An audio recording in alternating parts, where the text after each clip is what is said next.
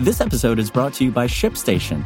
You know, some things take a lot of work, like sending little robots to far off distant planets. And just as that's challenging, so too is running a successful e commerce business, especially when there's so much to do. So I want to introduce you all to ShipStation. Now, I love using ShipStation because of its easy to use dashboard, which makes managing orders and printing labels a breeze and super smooth. Oh, and the customer service is just out of this world. It's exactly what you need to help grow your business. Sign up for your free 60-day trial at shipstation.com slash technews. That's shipstation.com slash technews. This is Engadget. Here's what's happening in the world of technology.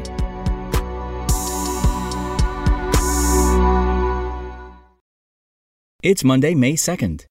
As of May 2nd, Amazon will no longer offer paid time off for workers who test positive for COVID 19, according to CNBC. Starting Monday, the company will instead grant frontline staff up to five days of unpaid leave, with the option for workers to use their accrued sick time if needed.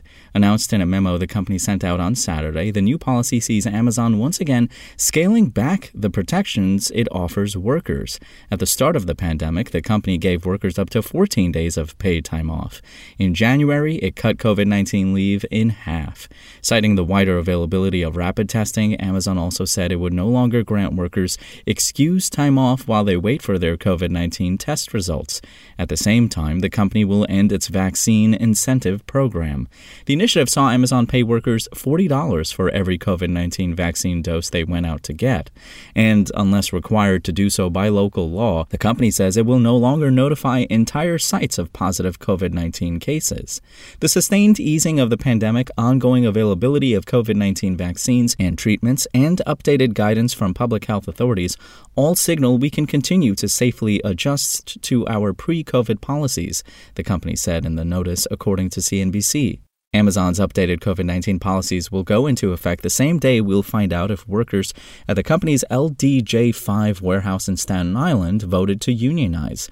Like with nearby JFK 8, the Amazon labor union, led by former employee Christian Smalls, hopes to represent the workers at the facility. Smalls gained international recognition when he led a walkout at JFK 8 at the start of the pandemic to protest Amazon's COVID 19 safety policies. And Nintendo's first party titles almost never go on sale, and even when they do, they are rarely discounted by much. That's what makes Amazon's latest promotion so notable. The retailer has discounted Animal Crossing New Horizons to $40, marking the first time you've been able to pick up Nintendo's Cozy Life Sim from Amazon for $20 off. A few things to note about this deal. If you're not a Prime member, you won't see the discounted price until you add it to your cart.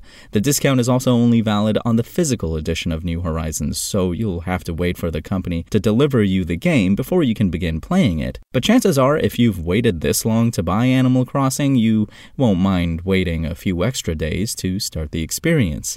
New Horizons is a far more meditative and relaxing experience than almost any other game you can play. There is no plot to complete or bosses to overcome. Instead, you're prompted to spend your time gardening, catching bugs, and chatting with the anthropomorphic animals that live on your island. Released at the beginning of the pandemic, New Horizons was the perfect game at a time when everything felt so uncertain. That quality hasn't changed, and we can't recommend it enough if you're looking for something to relax with after a long and challenging day out in the world. Follow at Engadget Deals on Twitter for the latest tech deals and buying advice. If you want to catch the latest tech news as it's happening, check out Engadget.com or tune in again every weekday.